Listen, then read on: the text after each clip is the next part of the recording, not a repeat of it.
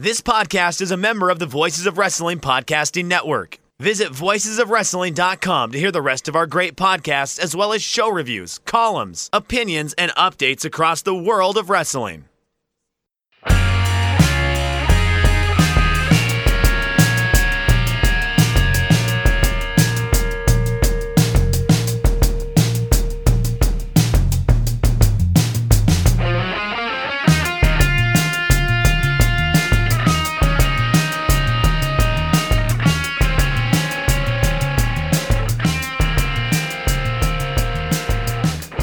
Them ropes, Jeff Hawkins, Chris Novembrino. Late into the weekend, but better late than never.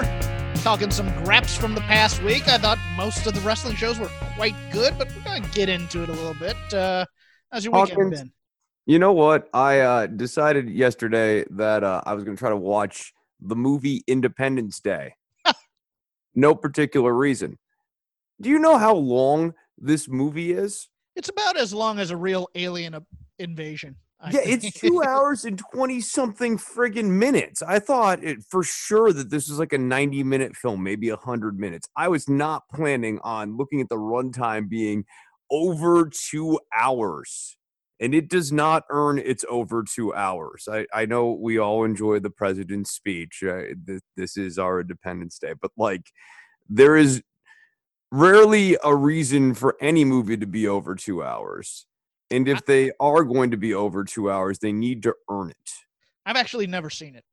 Uh, what? Yeah.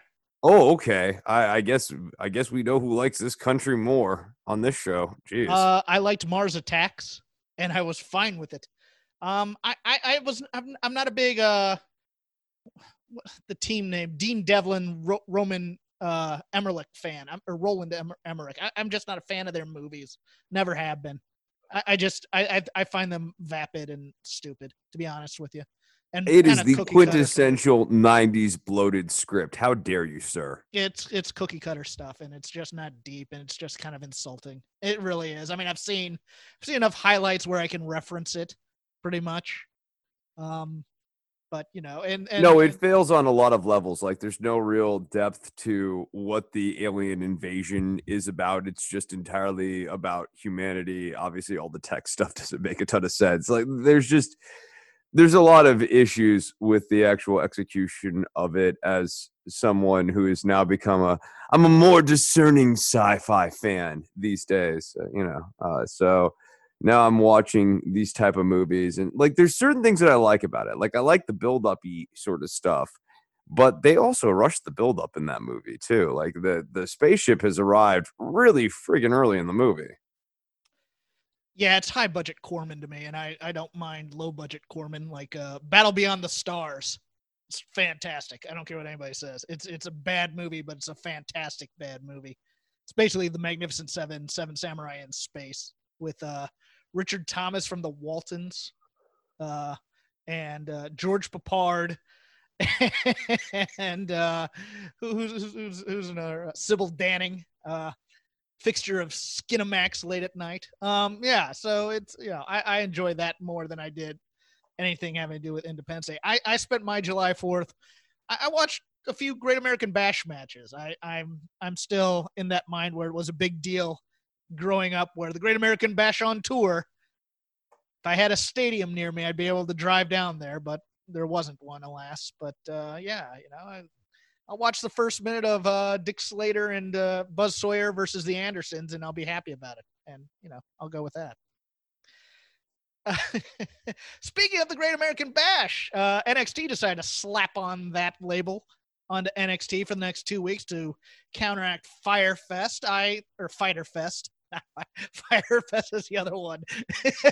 It's so weird that this is a pay-per-view that is a reference to a failed concert. Like I how do they keep you- you're talking about the Great American Bash. How do they keep Fyter Fest and like explain Fyter Fest uh, hypothetically two decades from now? I I don't know. I I I, Oh, there you see once kids there was this concert that didn't happen and it was a total debacle and they named the pay-per-view after it. I, I don't know. It seems like a tough sell. it's just tradition at this point. You don't question it, Chris. You know? So that's how they're going There's a deeper message in there. I'll leave it for the listeners. Uh, you know, that's that's how they're that's how they're gonna do it from now on. Um, sorry, I can't minimize my Zoom screen here. I'm looking for the numbers here on the on the on the Wednesday night wars, so to speak, because I got. Oh, so you're of gonna blame Zoom? Yeah, of course. All right, okay, yeah. Here it is. Well, No, I got it. I got it. I got it. Um, someone's got to stand up for Zoom. Okay. NXT 792,000, AEW 748,000. Uh, AEW was sixth in the ratings uh, because of the demographic numbers, which Chris Jericho was very quick to point out. Is he working or is that like serious? Because if he's serious, it's sad. I mean, even if it's a work, it's kind of weird. But like if he's not working and it's mostly serious, it feels desperate. These are downward arcing numbers. Yes, and 900,000 for the Io Shirai Sasha Banks match, which is great, I think. I Yeah, that is good. No, and, and it's popping the number, which is Mhm. even more impressive here. Like, Yeah, like they've and- been and- having an issue getting people to pop a number, and like that match drew eyes.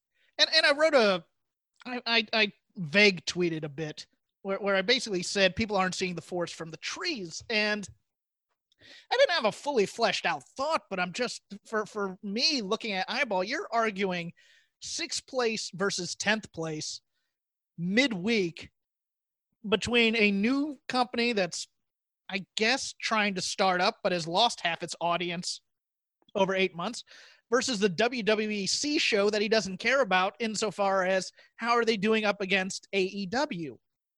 You have Raw and SmackDown, which are both hitting lows still. I think they were both around 1.77 million.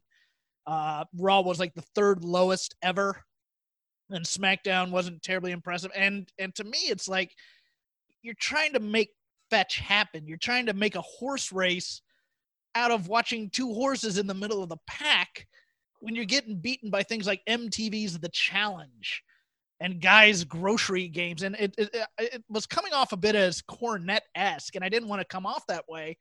But at the same time I'm like yeah this is a problem with AEW right now is that they are looking at the numbers at the horse race and they just want to beat NXT you saw that in in MJF's promo opening up the show where he's like we're in a ratings war.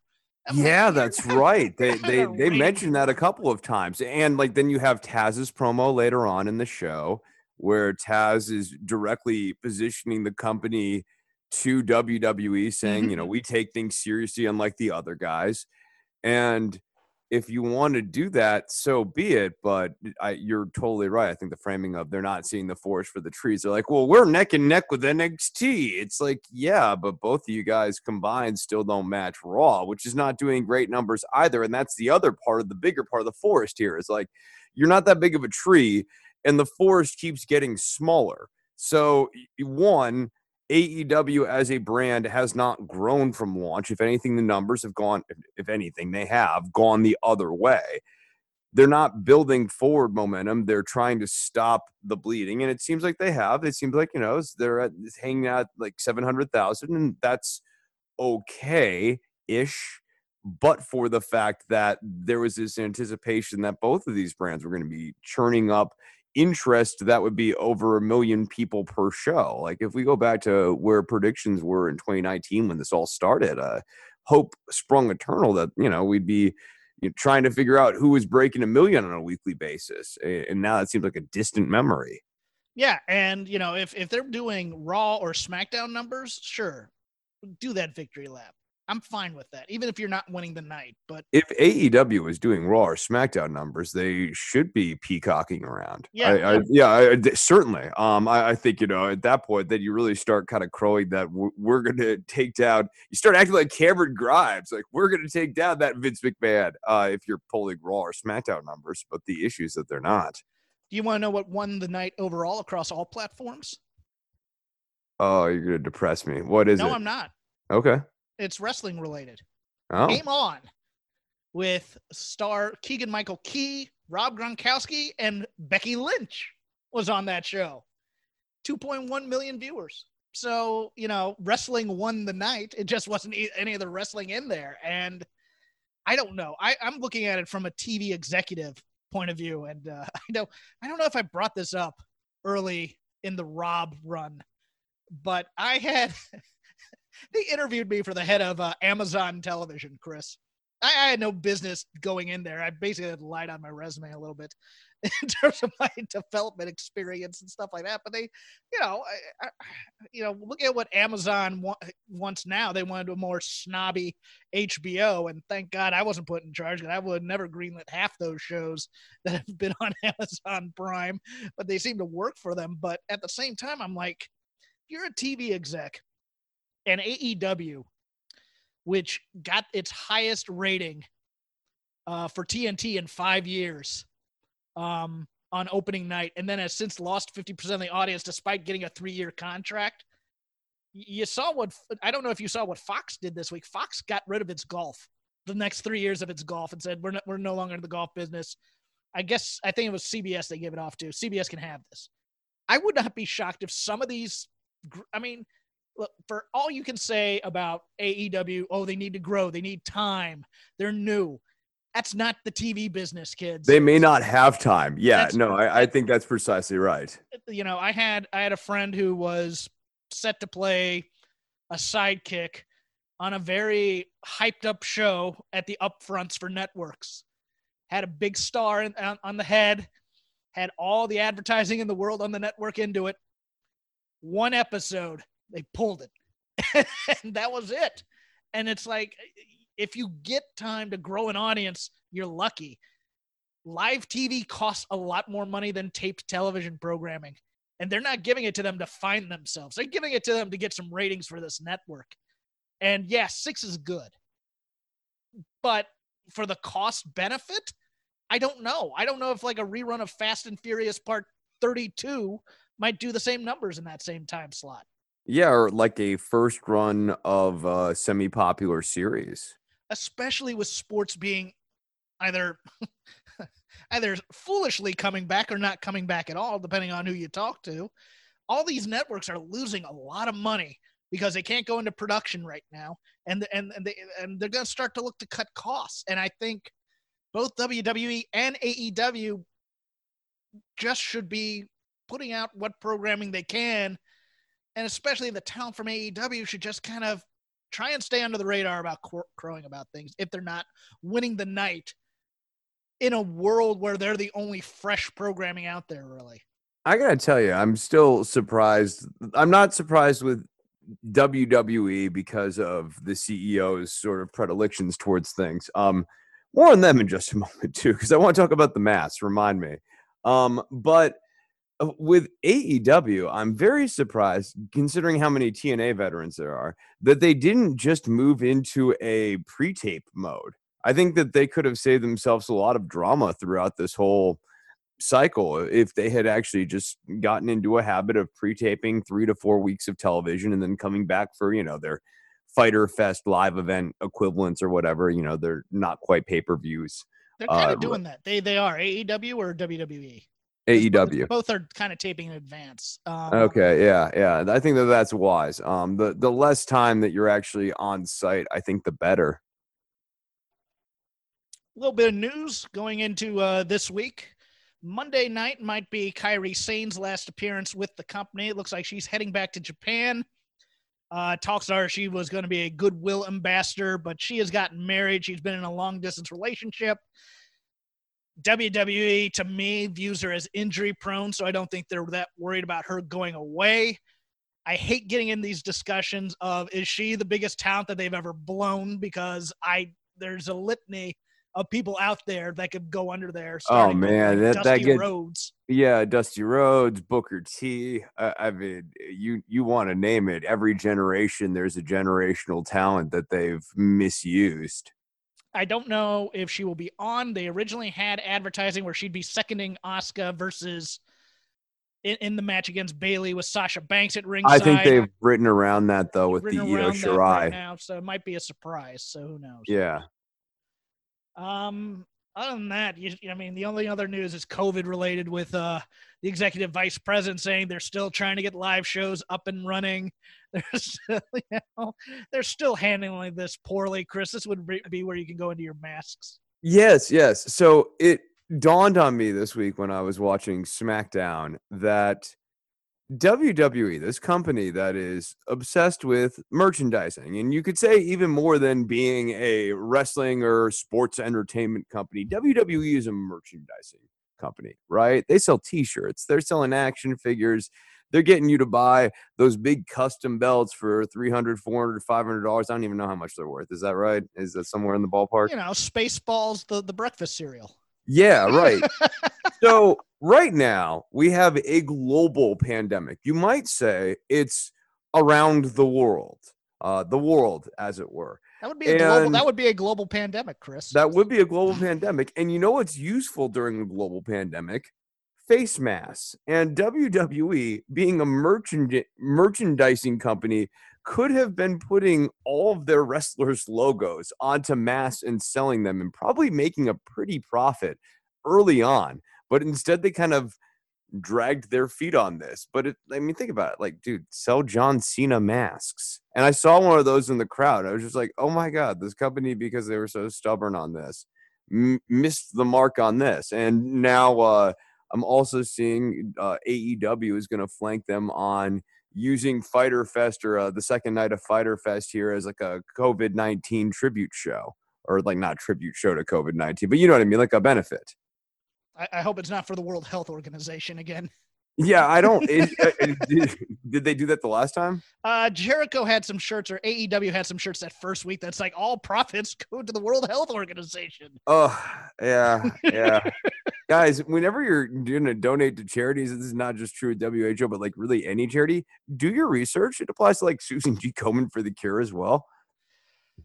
Uh, but the wrestling this week wasn't half bad. It was just, you know, your usual main roster does some perplexing things from time to time. Um, going through Raw real quick, I you're you're building up Andrade and Angel Garza as your number one contenders to your tag champs, only to feed them to then the Big Show, who doesn't need yeah. people to be fed to. And certainly not Andrade and Angel, who have been really stuck in second gear for the better part of six to eight weeks now yeah, the bickering thing is just it's just in it's it's tired. It's, it's tired. not interesting. I don't care who becomes the baby face out of this. I'm not like jonesing for a big Andrade push. They've gone so many different directions with Angel Garza at this point that you don't know you don't know what they're actually going to commit to. And all, all you know is that, that that Humberto Carrillo is going to be sent out there to lose. Sure, sure, absolutely. Yeah, yeah, right. Yeah, He's sort had, of the Chavo of them.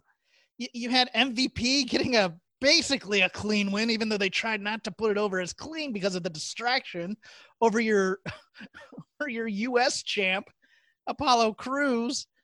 Bobby Lashley gets a big win over Ricochet.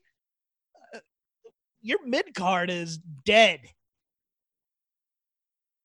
I, I mean, I'm just like looking through the card here and seeing is there any character on their show that I really am invested in their story at all? And it's it's like no like i don't really care what Apollo Crews does. I think it's nice that he finally got a push there are two but, characters i am invested in and that is sasha Bayley three Sasha. shows and Bayley dose straps. That's sort of that's sort of cheating um continue but, to be awesome. Just yeah no no they're great but like even Drew McIntyre, uh, he's he's oh, okay sometimes, and then sometimes he's kind of annoying. This story with him and Dolph, right? It's it's nowhere. It's it's it's reliving an angle that nobody liked at the time. And they kind of failed to capitalize on at yeah. the time with the Strowman, Drew McIntyre, Ziggler angle.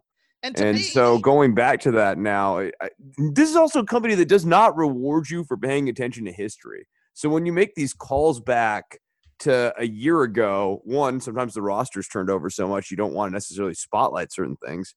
But two, uh, it, people don't remember these things because you, yeah. you get told to forget them or you, you never get reminded of them again for the entire year. Or they're irrelevant or there's no uh, really the, the problem here is there's no emotion behind this at all it's just hey remember that thing yeah okay let's do a match yeah and they blew off that thing really quickly too yeah to get to Drew's yeah. star power and it just right. it, i'm like I liked I liked the staging of the contract signing, and I kind of wanted to follow up. Like, okay, who's the moron who put both contract signings at once?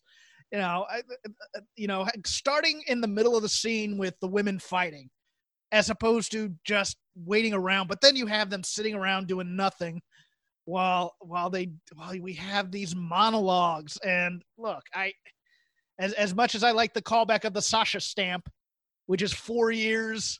It's a four year callback, Chris, from the uh, Becky Lynch match in NXT. It wasn't worth the juice wasn't worth the squeeze on that. And they should be looking at these Io Sasha numbers and going, okay, why did people turn out in droves to watch that? It wasn't something we had seen before. It was two acts that people cared about. It was two acts that are quality acts. It was something people were looking forward to. Ergo, they turned out in droves to watch it. And they just they're they're missing on all these builds in favor of just here's here's your gruel. here's your golden corral buffet of mediocre quality, but you're gonna get a lot of it. Here, eat it. Yeah, I, I really don't want to slag on the performers on these shows. Right. Uh, the War Machine are dope. They're just not dope as the Viking Raiders. Andrade and Angel Garza are both cool. Zelina Vega is cool.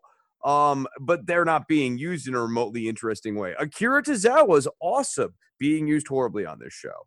Seth Rollins has been much better than he's currently been. We love Buddy Murphy, but he's not killing it right now in this uh, Seth Rollins prophet gimmick or whatever. Aleister Black, very cool. Carrillo, you and I like him a lot. Uh, we've been worried that he was going to end up doing what he's doing. Uh, Peyton Royce, Billie Kay, like the, the actual talent on this show is good, pretty much from top to bottom. Uh, and even the usage of the big show, the amount they're using him and where they've got him in the cards, the right usage of him. It's just the way this show's being written right now and like the actual character development around these performers is just uh boring. Chris, the Brainbuster has been persona non grata for a while in WWE. And if you were going to pick a talent to allow to do a spinning Brainbuster as a finisher, where is Peyton Royce on your scorecard on that?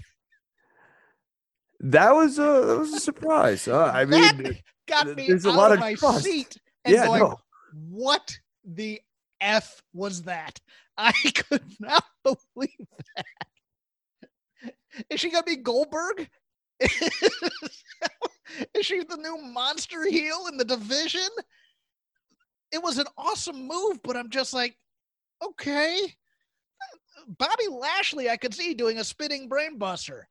Peyton Royce. Good luck finding talent that can take that lot. Yeah, that that was the thing I was thinking about. Um, and and I guess you have to push her as a heel with that kind of move, uh, because you're not going to get Nia Jax up like that. Uh, so I mean, I mean, even like Natty, Natty's a you know fairly just you know Power lifter. She's a yeah power- power lifter. Yeah, like like that. That I mean, there's just a number of people I think Peyton's going to have a hard time getting up, um, and getting that move to look right. It's also interesting because of the number of women that are on the shelf, kind of languishing in main event world, where you know Shayna Baszler and uh, and uh, and uh, uh, uh, EST uh, Bianca Belair Bianca, yeah. are just you know it's like it's weird because it's like we have it, it, the Kairi Sane thing was the same thing. It's like we have a one week idea, and then we just get bored with it, and then we're done with it. And that's where Shayna and Bianca are right now. Oh yeah, they got Bianca on main event this week. Uh, Yeah. I was seeing. Yeah, no. like the last three weeks. She's like- Yikes. it's like that weird Lana Natty feud that, or was it Lana Natty or Lana and uh, Liv?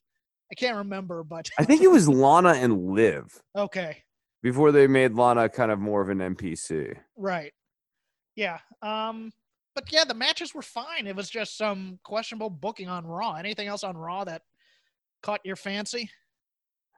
Um, no, I, there's nothing that, caught my fancy. Um, yeah, I, I just think it's a talented roster being used miserably right now. Uh, and there is some interesting wrestling. It's kind of like that on SmackDown too. If you want to move over to SmackDown, Yeah, well, I mean, um, I just wanted to add one thing. I think Raw post Heyman, it's it moves faster. I, I wouldn't say it's better, but it, it's a different.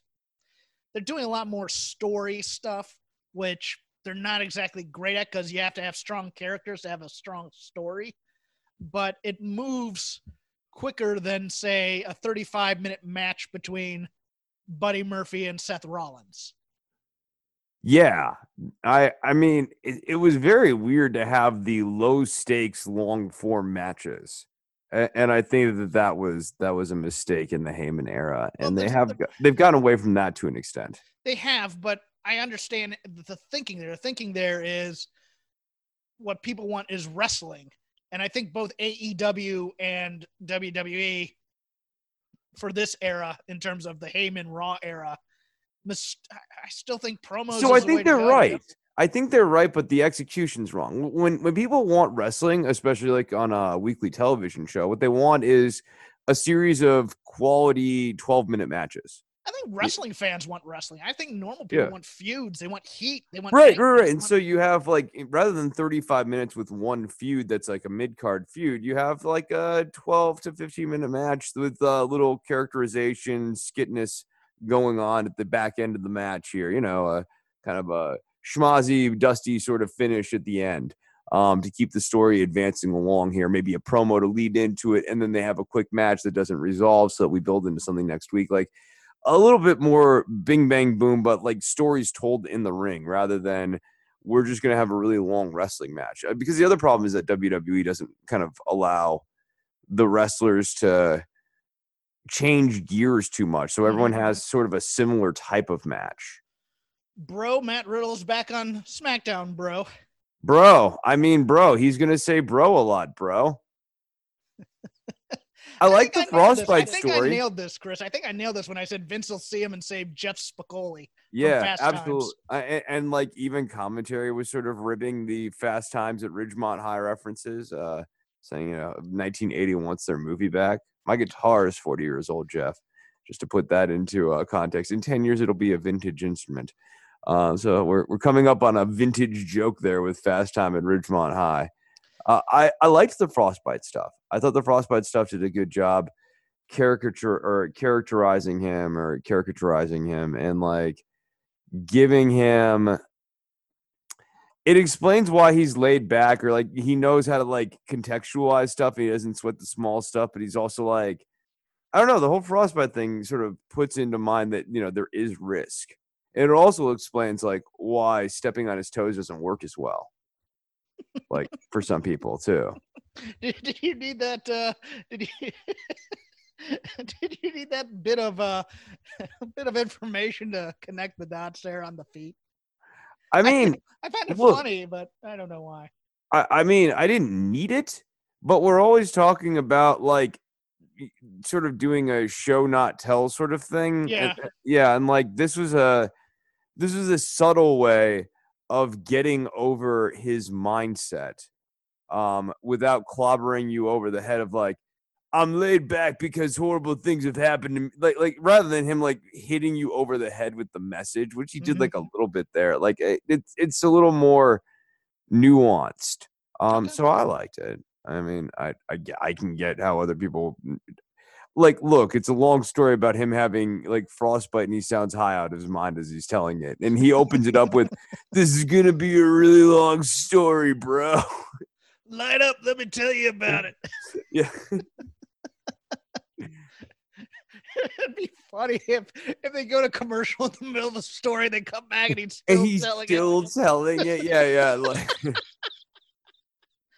Oh man, uh, I, I liked the uh, Gulak uh, AJ Styles match. oh yeah, I thought that was great. Uh, the Zoom Daniel Bryan stuff was ridiculous, but uh, the It was. the actual match was good. I, I mean, babyface Drew Gulak is a lot of fun, and AJ AJ's fun as a heel. Uh, I, I, think that he he has a good intensity as a heel, and uh, in, in, this second part of his career, he's really gotten good at the heel pacing. And uh, no, I just thought this was a fun match. I really did. Yeah, there, there's some there's some odd moments of motivation in, in these in these feuds on this SmackDown because I thought I thought uh, Shinsuke and Kofi was was also good. good well. Yeah, yeah, yeah, no, no. So, like, w- when I was describing this show to you before we got on the air, I thought it was basically a really good show sandwiched on either side with like inanity and WWE crap. Like, so, like, the Riddle thing gets interrupted by King Corbin, who, uh, once he says bow down to the king, I can't help but think, like, is this partially a rib on Triple H? I don't know, but uh, let's let's get the horribleness out of the way before we get to the greatness. Um, yeah, I Corbin. I I understand why they like his heat, but between that and the the toast at the end, where poor poor bartender is just the hired help. uh, to me, Jeff Hardy acted like a heel in that in that segment. I mean, I just the whole thing was weird. Like I, when the bartender's shoving the alcohol in his face, he's an enabler. They got an enabling bartender. yeah, I, I, mean, so like that's how they're you know trying to turn him from like neutral to heel, but they don't really nail it. And and I was kind of expecting the bartender to try to attack him. Um, yeah, I um thought he was a worker. I thought he was going to go yeah, after him. Yeah, I think he is a worker. But yeah, I, I figured he was going to go after Hardy or whatever, and Hardy was going to you know, do something and I don't know, like dump more booze on him or something. Like, the whole thing was very weird. Um, and also like Jeff Hardy just does a really bad job faking emotions. He's yeah. really, really bad at it. Yeah, yeah. Uh, it's also just unrealistic. Hey, I'm an addict. I'm going to go into this ring full of booze just to placate this guy who's trolling me. How dare you, Sheamus? How dare you mock my addiction? Can you do the rest of the show like that, please? Just. oh. Um, but but you know what? I, Tommy Wiseau level acting from the room. I he he is Jeff Hardy would actually be amazing in a Tommy Wiseau flick. I'm I'm in for this. I'm I make it happen. Yeah, yeah, no get Wiseau to come in and direct one of these WWE movie matches and have Hardy in it and like let Wiseau write a lot of dialogue for Hardy. I'm here for this. 5 I'm stars. Facing my inner demon, Sheamus. I love you so much, Lisa. the candles, the music, this red dress. What are you doing here? Ah, uh, but all of this all of this takes a back seat to the greatness of the golden role models. That's not their name. The, the fantastic video package by Sasha and Bayley. The trolling of The Undertaker, also fantastic. I so absolutely, this thing is blowing it out of the water in so many ways. My only one caveat that I'm a little worried about is it looks like they're heeling Sasha up. And I don't know if that's the way to go on this, unless they're just going to keep them both heels who sometimes make up and continue to fight each other. Because she was very possessive about the belt at the end in that moment where she has it around her waist. Yes, yeah, and, right. Sure. And during the video, she has that moment where I can't think of anybody that's better than Bayley and just kind of gives a real quick look into the camera like, can you believe I'm saying that? Yeah, it's um it's weird because I, I, like I liked it more when they were going the other way, where they were going to make Bayley the bigger heel and Sasha kind of the baby face. Um, but I could also, I mean, this is the they can the back problem. off of it this week because right, they can really back off of it because yeah. they they you know they turn the car around whenever they want. So yeah, because this was the week where Sasha put Bayley into a match that she didn't want and so basically it might just it just might go higher with Bayley doing something to Sasha. Yeah, yeah, yeah. We could be in a little bit of a circle of one upsmanship, and the question is who's turning on who first. Yeah, that's what I'm which thinking. might be the wrong which is the wrong way to play this too because you you want to have someone clearly coming off as the sympathetic one Well, we still have time. I mean, this might be a long, a long thing as opposed to happening in the next week. But they can always just lose the tag titles Wednesday and then, or lose the title Monday and then lose the titles Wednesday. I don't know. I don't know what they're gonna do here, but I'm along for the ride. Uh, I liked the shot. There's a weird thing where I remember Peter Rosenberg got in trouble on Bring It to the Table for calling Undertaker Taker and and it's always you refer to the character as Undertaker, but backstage you can talk call him Taker. You know that that kind of weird WWE language thing where you know they're kind of making a fun of it, but they're not at the same time. And Sasha rolling the eyes in the back of her head and stuff like that. I love this, and uh, it's a fitting. Um, it's a fitting way to get into the Great American Bash for Wednesday on NXT. Oh um real quickly I, I i wanted to mention that i thought that john morrison and matt riddle had a really good match on smackdown here It was good. i thought morrison was, was really there was good that, there was that one weird segment where Morrison's basically doing and he picks him up and then gets him in like a razor's edge, but he should have probably just kind of bellied. He, did a lot of complicated things that could have been a little bit simpler, I think. But overall, I agree with your point. I think I think was, no, I think he was showboating a little bit, but like, I, I don't know. I, I think it was go- it was a good reminder that Morrison's like very very skilled in the ring. Yeah, I would not yeah. mind seeing a 15 minute match between these two on a Yeah, sure. Yeah, some stakes later down the road.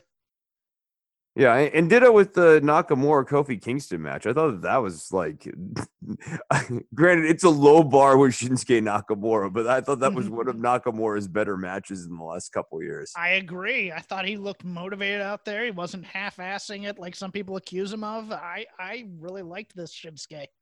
They, they they reminded us that he was a Rumble winner, which means someone has an interest in him backstage because they used to bury that fact quite a bit.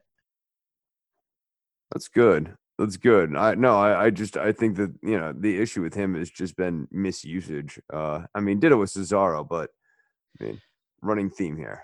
Do we want to do AEW or the Bash first? Well, let's uh let's do the AEW. Let's uh let's switch it up here. I am done with Chris Jericho on commentary. Oh come on, Jeff Hawkins! Don't say that, you idiot.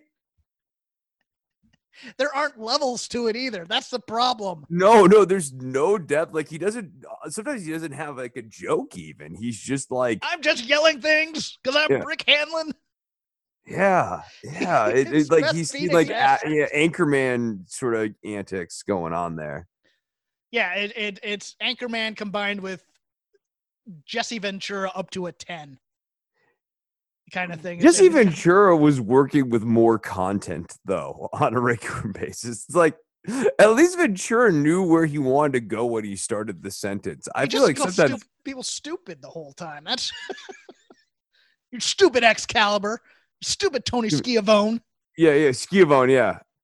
Oh, that Orange Cassidy, I don't like that Orange Cassidy. I look at him and I don't like him. That's Pineapple Pete. I don't like him either. I hate that guy. Hate that guy. Yeah, I. there was. There's no depth. There's no depth. There's no depth at all. Like, and we're not even moving Jericho to a new point characterization wise. And and the stuff that we liked when Jericho was on commentary, he was way more subdued than this. This character sucks. Like, Yeah, he like, was playing kind of champion Flair on commentary for a while. Yeah. A little a little hammy. And we we know that one of the problems with Jericho is that left to his impulses without any editing, he tends to default towards hamminess. But this was like this was grating. This was This- honey baked ham right here. This was like glazed and dressed up for your Christmas dinner ham. This wasn't just any normal ham. This was gourmet ham. But it's saccharin. I think Honey Baked nails it. Jurassic Express beating MJF and Wardlow. Already kind of went over MJF's promo. Uh, match itself, I didn't think was too bad. I, I, I enjoy the chemistry between the Jurassic Express and MJF and Wardlow. And Wardlow has continued to improve week after week. Yeah, yeah, no, I completely agree. Um, I, I think that you know there's interest for Luchasaurus and Wardlow as big guys who still haven't kind of hit their stride either, and you know MJF is always good at getting enough heat on this. Uh, the Jurassic Express are fine. Um, I, I think that it's they need to kind of like there needs to be more to the, what they're doing with them. Uh, I think they've been kind of stuck in a rut here for a little bit. Pink and plaid, though, Chris. What about Not a Pink good and Plaid? choice. Not a good choice. Oh, for uh, MJF. that was hideous. That was that was heel heat extraordinaire right there. Oh yeah, sure, sure. that thing. Yeah. Uh Karushita beating Penelope Ford. I know Uncle Dave liked this a lot more than I did. Um, I, I found uh, I especially found the uh, the Sabian cheat spot a little contrived. Yeah, I know. I, I thought the Sabian cheat spot was uh this was a fine match. This was not um it didn't blow me away. Uh the most I, I can really say about it is like Penelope Ford probably has the best theme song of anyone in the AEW company. Like I, I think her I think her song kind of fits her. It's one of the stronger theme songs paired to a person for a while. Other than like you know, Cody Rhodes' theme song's pretty good. Like the lyrics like you know apply to like his life and everything. Um, but like in this company, I, I think Penelope Ford kind of has she's got a good theme song. It's catchy. I Uh, I like Penelope Ford as a wrestler. I just think they rely too much on timing spots with her, and you've seen it. Sure, sure. You've seen it go poorly in like that four way. I remember with uh, Kris Statlander and a couple others where, you know, she had to do something and she kind of got and she didn't get caught the correct way, and then this happened, that happens. I, I'd like to see a little bit more, for lack of a better term, You want kind of the grounded, off, grappling grounded offense from grounded her. offense. Yep. Yeah. No. No. I, I. I think she needs to be. You know, more drop kicks on the ground. You know, s- sit the opponent up, run from a corner, hit them with the drop kick. You know. and know, then uh, do the big athletic spots, you know, and and make them a special treat as opposed to just an ordinary part of the arsenal. Yeah, or you and use athletics to kind of enhance the ground game rather than try to do um, aerials uh, to a standing opponent. I, no, I, I'm with you on that. I, I think, like, I like Shida. Um, I, I don't know. This match was good. It it, it, it was good. I, I think you know one of the big problems that I mean this is not unique to this match or any specific brand even, but just too many near falls towards the end of a match. I think like uh, rather than having like lots of near falls, you need to have like the opponent falling out of the ring and stuff where they can't make the cover. Um, because when you have big move near fall, bigger move near fall, even bigger move near fall, um, especially when they're in rapid succession, it, the sting gets taken off from it. Uh, you don't get that escalatory effect. And and really, I mean, this was this has been a staple since Benoit or not Benoit, but Malenko and Guerrero in ECW, where you just do those spots, spot, you know, the the roll spot, back spot, you know, bridge up spot. I I just that if I could get rid of that, if I could get rid of the O face after a close pin, Sure, every sure. women's match now has to have. And and they did it like four times in that four way that we'll get to in NXT. You know, those would be the things I'd get rid of. Cody Yeah. and Jake Hager it was okay. I didn't I, I wasn't offended by it. I just I don't understand the story they're telling with Arn and Cody, to be honest. That Arn Anderson, he cheats. He's a cheating Arn Anderson. Now do Jeff Hardy, quick. Mm. Come on, this Arn was what got me in trouble. Comes out and he does not have honor. Yeah. Yeah, um, I, I mean, I, I don't, I feel like slowly we're turning Cody heel, but then like the Jake Hager, like the finish to this match, and then Hager losing his stuff on the referee, sort of took away from everything else that was going on in the match. I, one Yeah, of the problems with the AEW stuff or AEW style matches is they try to have like two or three narrative beats per match. And I think, especially when it's like a big beat that you want to make sure you have emphasis on, there's really only room for like at most two narrative beats in any match. Something going on in the finish, and maybe something going on during the match. Yeah, and there's always a beat for the referee, Yes.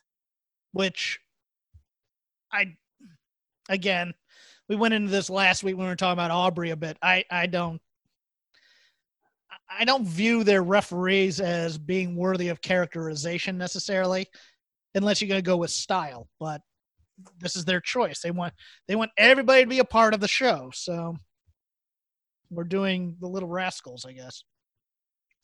Private- I would private- rather there be a style to each referee's count. Yes. And like that's part of the characterization. Like some are better at actually catching outside interference than others. Uh heels have a bias towards one referee more over than another. Like if you're gonna do that, I think that that's kind of interesting. Uh but the obligatory rev spot that leads to like some sort of distraction play thing, I, I it that becomes very distracting. It all it often becomes the one thing that people remember from the match. Private Party beat the inner circle of Santana and Ortiz. I am of the opinion that Private Party is not ready for prime time. I, I, they're, they're they have a Penelope Ford problem. They love to do their coordinated spots, and it takes a while to get there for me. Yeah, I, I think there's that. Um, I, I think that there's something about there's a team chemistry thing that they kind of lack. Like I I don't, I don't know. I, I think part of it's the outfits too. The tiger print stuff has to go. The Even though comedy spot where they do the high pitched squeal when they get hit has to go. Yes. they, there's there's just a lot of things that they need to tweak up, and I, even the high flying. Some of it's good. I think that it needs to be done more sparingly. Um, and I think these two guys uh, would really benefit from going and watching like old style rock and roll express. Uh, and kind of pay attention. I'm, I'm not like they've never watched it before. I'm sure they have. Um, but less is more. I think is part of it too. Uh, there's there's just a hammy quality to the whole act right now that It's indie-rific. It's very Yeah. indie wrestling type of gimmick where you're trying to do a lot of moves and you don't need to. Um, and and Santana and Ortiz Wow. suffer from that a little bit too. a little bit, but man, they I mean they were big stars coming in and they've kind of been cooled down a bit. Yeah. And I th- Yeah. I still think it's from making the inner circle a comedy thing. Yeah, you know that that's I'm not knocking their ring work. I'm knocking like the the characters that they're playing. Like uh who's the one with the longer hair? Is it Ortiz? The one that does the Pampero Firpo act. Yeah, that's Yeah, yeah, yeah, yeah, yeah. I mean, yeah, like it's just these guys have some like these guys actually have some skills. You you could tell. It's just like they're working like kind of as you said, kind of comedy. And I don't I don't really get it. Um but no, private party um, they are a they're not even really analogous to the street profits. The street profits are like a more polished version of private party. I, I hate making that comparison because you're just gonna get blowback. Oh, you're comparing two teams of two African American Yeah, yeah. like that. No, no, no. I feel you, but uh, like I'm, I'm not talking like Montez Ford. Very much feels like a similar template to like what Private Party is throwing out there, though. Okay. Like he is the high flyer, and like the um, like the Street Profits, their big kind of signature thing is the high spots. But even the high spots that the Street Profits go for tend to be a little bit more coherently structured, like the big frog splash. And I think they they tend to capture the bigness and the excitement more. Private Party, like when they do their high high spots, a lot of them are like fairly demanding, but they don't feel big. And they take a lot of setup too. Really take a ton of setup. Right, right, right. So I mean, like, there's more than just like cosmetics uh, that links like kind of the comparison here. I, I just think like um, part of it too is that the private party doesn't have like a power guy. Um, I, I think you know there's a little bit too much overlap between these two guys, skill Mhm. set wise. And then Kenny Omega and Adam Page beat best friends. I thought that promo by Page and Omega was terrible. I, I Yeah, no, for sure. I mean, Page just going, well, we're friends, but we're not in the ring. And then Omega just saying, yeah, it's gonna be the same thing as as every time. I'm like, this this was the most phoned in promo Yeah, Page also kind of teasing that my belts thing too. Well, like, Yeah. so we're, we're already setting the table for that, and like Kenny, you want to feel sympathetic towards him theoretically. Ultimately, when the breakup happens, hold that thought though. I guess apparently after the match here, um, but or maybe it blends into this, but like he does stuff that makes you either think one he's oblivious, so like when he's gonna get blindsided by this, like it's in part because he's so kind of in his own little world. Um, and then after the match here, he gets handed a beer. Okay, you don't drink. Uh, I get it, Kenny. But if someone hands you a beer, you don't just like dump it out. Like, like I, I didn't get it. And commentary didn't really put over why did Kenny do that, and didn't really put over why is there a fissure between Adam Page and Kenny Omega. Uh, like the whole thing was weird. What do you think of the minivan? the minivan is fine. Um, I, I, you know, it's the WWE style loser gets the big entrance sort of thing. Yet another car in the in the AEW Uh, family. So, so yeah. On, on on that note, I mean, as you know, I'm pro all truck related entrances. Um, any other vehicle from a taxi cab to an ambulance to a minivan, I'm less Uber. in favor. yeah, it needs to be a, a large, large, large, large, large truck, preferably. Mm-hmm. That's probably the best entrance in professional wrestling in 2020. It's yeah, I I liked it for what it was, but then afterwards I'm thinking and I'm like, man, it just makes them look like comedy guys as opposed to tag team title contenders. So old school Oh, yeah, for sure. is fighting with it a little bit. I don't mind it, but Uh, I mean, this is the problem though with the best friends gimmick is the whole Yeah. thing like feels very lower mid cardy versus upper mid cardy. Um, so you know, ever taking them seriously as championship material, championship contender guys, it's tough because they're paired with Orange Cassidy, who like we also like, and I, I mean, I thought the Orange Cassidy heat spot on here was good, and they're doing good things with him, but like the whole vibe that the best friends in Orange Cassidy give off is like three dudes who don't give an F, um, which is not what you expect out of your champions. So night two will happen Wednesday. Chris Jericho taking on Orange Cassidy, Lance Archer. Orange Cassidy, I hate that guy. Lance Archer versus Joey Janela, Nyla Rose versus to be announced. Do we get Tessa? Probably not. Yeah, I mean, maybe Probably- Big Swole. Who? Yeah. Uh. Well, who? Who'd be a surprise? Who's, well, I don't know. Maybe. Maybe. Maybe Emma, the former Emma Tennille Dashwood. That would that would be that would be cool. Uh, Colt Cabana and the Dark Order, Brodie Lee and Stu Grayson taking on SoCal Uncensored. FTR and the Young Bucks taking on Butcher Blade and the Lucha Brothers. Incorrectly tweeted out this this afternoon as uh, as Kip Sabian and Jimmy Havoc.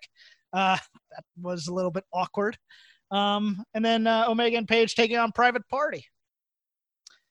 Uh, depending on what main events uh, well, I know what main events the Great American Bash. That'll be interesting to see who clicks over during that main event tag match. Yeah, it will be. Um, I wouldn't be surprised if we get the belts off of Omega and Page here To Private Party? as transitional champions to get it to like FTR. Okay. Yeah. Um. I no. I, I know. Like uh, after all we said, I, I'm not saying that Private Party's ready for a big run here. Uh. But I viewed the finish here to this match as uh, FTR playing head games because they knew that Omega was going to dump out the beer. Do you have the Great American Bash in front of you? Uh. For next week. No, for this week. For this week. Yes, I do. Uh, take me through, please. I will be happy to. So the Great American Bash kicked off with a big first time ever singles match. No, it was Uh, a four way. I know. I was reading a different part of the copy. it's wrong. So Tegan Knox won a fatal four-way elimination match over Dakota Kai, Mia Yim, and Candice LeRae to become number one contender. And this was like an elimination style match, which is different from the way WWE usually does it. So first, LeRae gets pinned by Yim, then Yim gets pinned by Kai, and then Kai gets pinned by Tegan Knox, and that's how the match ends. Until it was Kai and Knox, this wasn't much of anything to me. Uh, there was a lot of uh, miscommunication. There's that I'll watch Tegan and, and Dakota go on forever. I still think Dakota Kai or uh, Tegan Knox's sell, where she just her eyes roll the back of the head and she just limply falls down. She just dies every spot. But uh, you know, as number one contender, I you know I think she's a worthy number one contender. I don't know if they're going to put the belt on her and move Io up to the main roster, but uh, I'm I'm interested to see the build. Yeah, I'm interested to see the build as well. Um, I, I, think even like a face versus face thing could be, you know, it's an interesting dynamic. It's kind of a fresh thing to do. Uh, it, it's Io. it's weird with Tegan because you have the coming back from injury story, but do you want her to lose that first time and have people lose all interest? That's my thing. Yeah, I mean, if she loses the first time, I think the way you want her to lose is Dakota costs her the match. The only problem with that is she and Dakota have been feuding forever already. It's it's it it, it would be great if that had happened. Yeah, early ago. somewhere along the way in their in their feud. Um, yeah, no. I, I don't see a good off ramp for it, but then I also don't see. I mean, narratively, I don't see why Dakota Kai would like just sort of sit back and let Tegan Knox win the belt either. No, that's true. Yeah, so um, but I, I liked it. I they're trying to do something with Mia Yim, I guess. Are they trying to turn her or something? No, I, I just think they're gonna they're this. gonna they're gonna um, siphon her off to, to fight with Candice, who I think they're fighting next or on Wednesday as well. Okay, haven't they already fought? Yeah. Okay, good. Um, so then we have Damian Priest, and he cut a promo on Cameron Grimes. What do we think about Damian Priest as a babyface? Um, interesting. I mean, they're doing the lone wolf push with him. I like that he looked into the camera to do the the the promo. I don't know if the promo was very good. That's the thing. Yeah, right. Content. Right, right, right. He has a good voice. He they did a good job framing him as he talked, but I didn't think that he actually said a whole lot of anything. Right. He'd be another promo. guy where I'd want to hear him cut a natural promo to hear what it sounds like.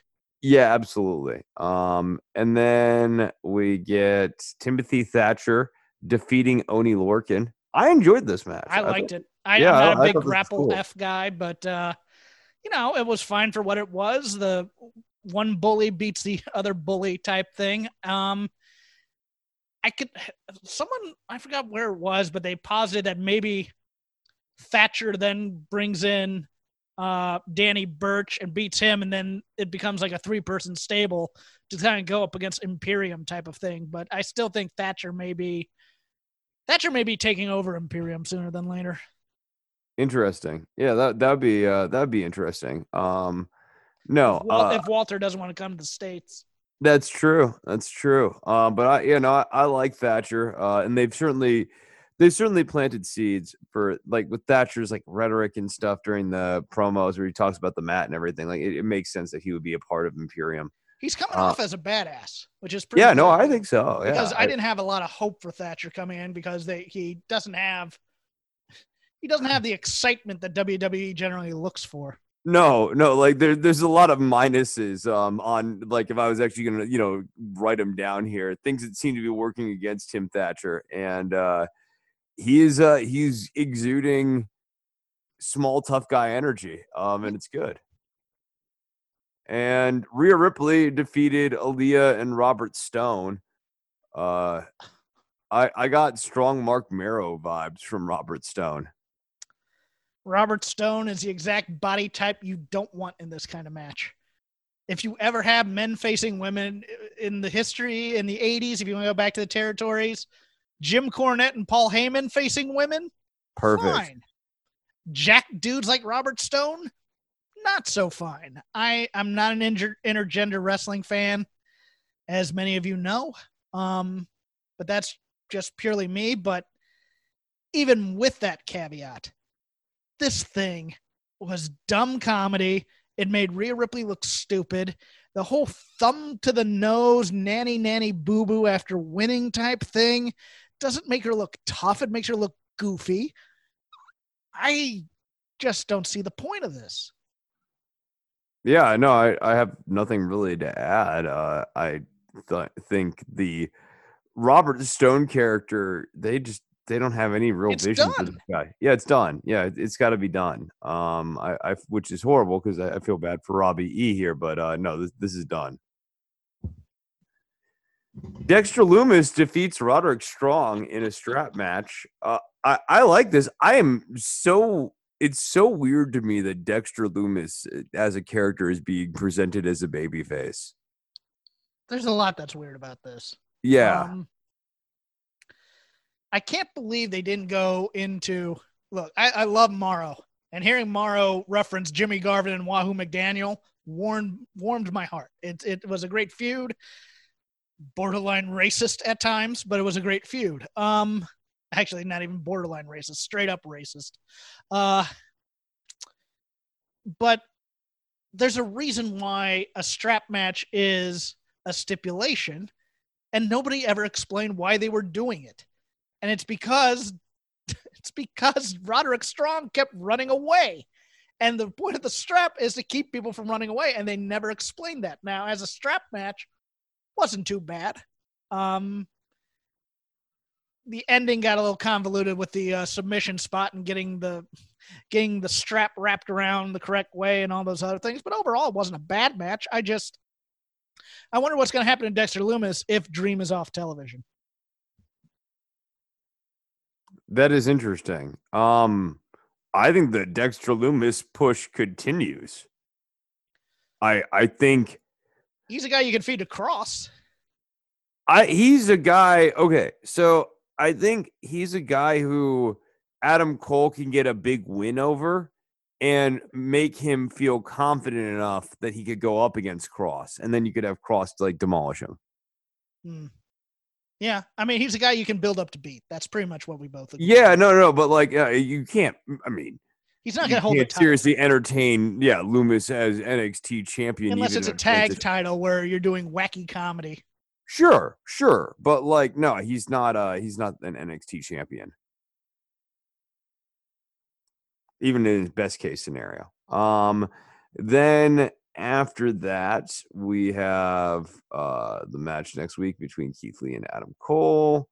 Pretty Um, good, pretty good video package, I thought. LeRae and Gargano are interrupted uh, when LeRae starts fighting with Mia Yim. Swerve Scott shows up, so uh, maybe we're getting a Swerve versus Johnny match here. I think so. Yeah, and then uh, Santos Escobar, flanked by Raul Mendoza and Joaquin Wilde, uh, also known as El Legado del Fantasma, uh, cut a promo in in the ring. Boy, was this promo awful! Like th- this is a god awful promo, um, where essentially uh, El Hijo del Fantasma was trying to explain, um, and only as a heel, that there's more to lucha libre than just jumping from a really high place and falling and like doing flips and stuff.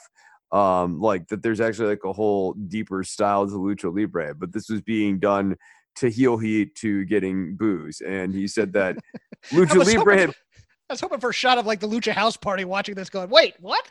Yeah, right. Wait, this guy has a point.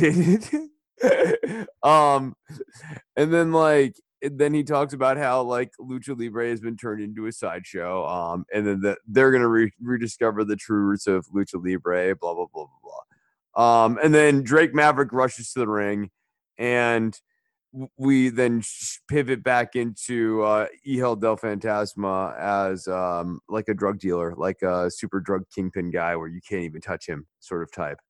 Um, I would to which I say he's going to need more henchmen. Like he's essentially going to need the Lucha House Party. Um, if you're actually going to go with this whole like you can't touch me gimmick. Yeah. Um, I, I didn't have a lot of thought of this other than I, you know, Fandango and and and Drake are probably gonna take this loss.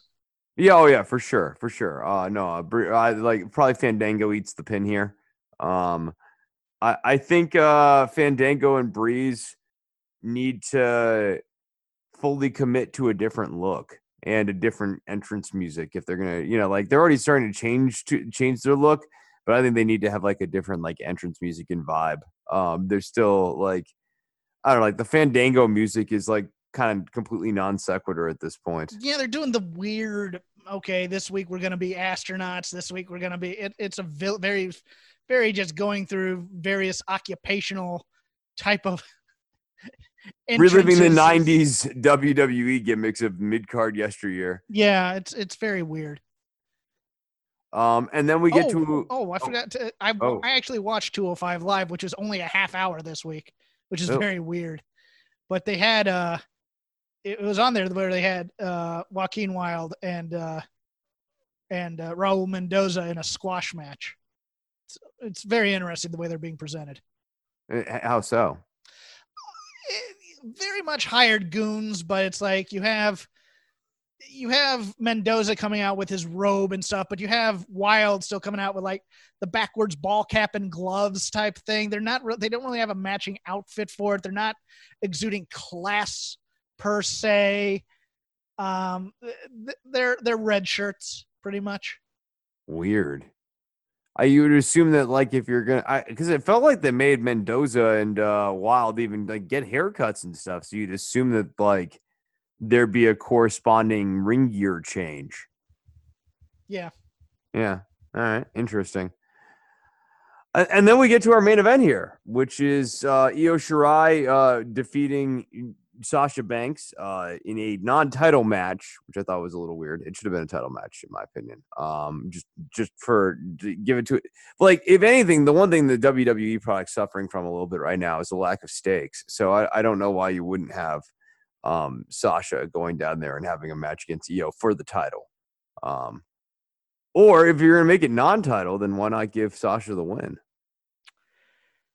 Yeah, I I liked the match. I didn't love it, but I really liked it a lot. I thought uh, you. I certainly tell- didn't think it's better than uh, Penelope Ford yeah. and uh, yeah, Hikaru I, Shida. I thought Uncle Dave was way off base saying that AEW's women's match was better. But here, here's what I really like. Number one, you you recall the times where we could tell Sasha had the boo boo face on that she was going to lose.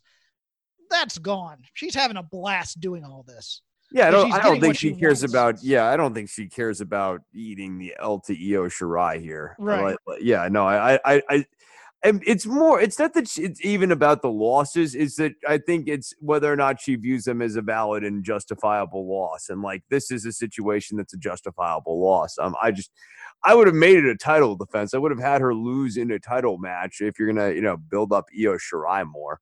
Um, and I bet you a lot of people DQ. left- You ever win by the DQ when Asuka blows the mist in her face? Yeah, exactly. Something like that to keep the heat rolling. I know a lot of people were disappointed about that, but I understood why. I mean, they're, they're basically setting up Monday, Wednesday, and backlashes matches. So, I mean, I And, and they need it. to get away from Kairi Sane too. So, like, I think that's the other thing is that this move is serving multiple needs. Mhm. But for what it was, it was a lot of fun, and Oh yeah, sure. and I am I'm here for any combination of Asuka, Io, Sasha, and Bayley, and I'm I'm gonna be rolling in in mud like a pig watching that tag match. I bet. So I'm good with it. Yeah, I know. I I concur. Uh, yeah, and that'll be uh Wednesday. Uh, pretty much. Uh, any other thoughts on on the wrestling this week? No, that's that's all I got for the wrestling this week. Uh, um, is there any stories or anything we missed? Oh, Zicky Dice uh, may or may not still be with NWA. Um, you know, I I I don't see NWA continuing. I gotta be honest. I think they have a lot of guys that are willing, but I just they've already lost. You know, a few of their big powers. You have Thunder Losing Rosa Ricky run- Starks Thunder was Rosa's running her own promotion now, so Right. Yeah. Thunder Rosa launches her own promotion, uh, and that allows her to kind of like free herself of you know some of the issues that are going on with NWA as an organization. And she really was the core of that women's division there. Like Allysin Kay wasn't lighting the world on fire. Thunder Rosa was the star. Um, yeah. Uh, I I just think uh, I I- I think that this was a uh, I think No, with all the problems and the fact that it's a money loser, I think Billy should shutter it. I hate to say that because I loved it. I loved it for what it was. Yeah, I like I or he just needs to relaunch it and he should shutter it and then relaunch it again at some point. Like, but like trying to continue with this continuity in this universe um on power it's not going to work. Like whenever they relaunch it, they're going to need to like relaunch it with with just like a, a reset button kind of in hand. Yeah, I I, I don't like losing just trying to write around all of these problems like not having ricky starks and zicky dice which was your television title thing so then you, you do a tournament on that but it, would almost be better just to have nick aldis come out the first week again and say this is power season two and i'm here and uh, like i don't i don't think it hurts anything i'll put it that way mm. we shall see what happens I'm Jeff Hawkins. You can follow me at Crap Game 13. You can follow Chris at Chris Novembrino. You can follow the show at Shake Them Ropes have a lot of shows on the Voices of Wrestling Network, including the flagship, Open the Voice Gate, Omakase, Five Star Quizzes, Music of the Mat. Five Star uh, Whatever your tastes are, you can find them. And Chris also does uh, other podcasts of note. He will plug them at this time. Yeah, my other show is called at or it's called Don't Worry About the Government. You can find us at DWATG, but also on iTunes, Stitcher, and now Spotify. So go and check that out. Um, my other other show, which is like you know more archival at this point, it's the All in the Family podcast. But there's a lot of interesting episodes, some of which are topical. If you want to hear me talk on different topics and stuff, you can check that out at All in the Family Podcast.com. We'll and uh, we'll see you next week.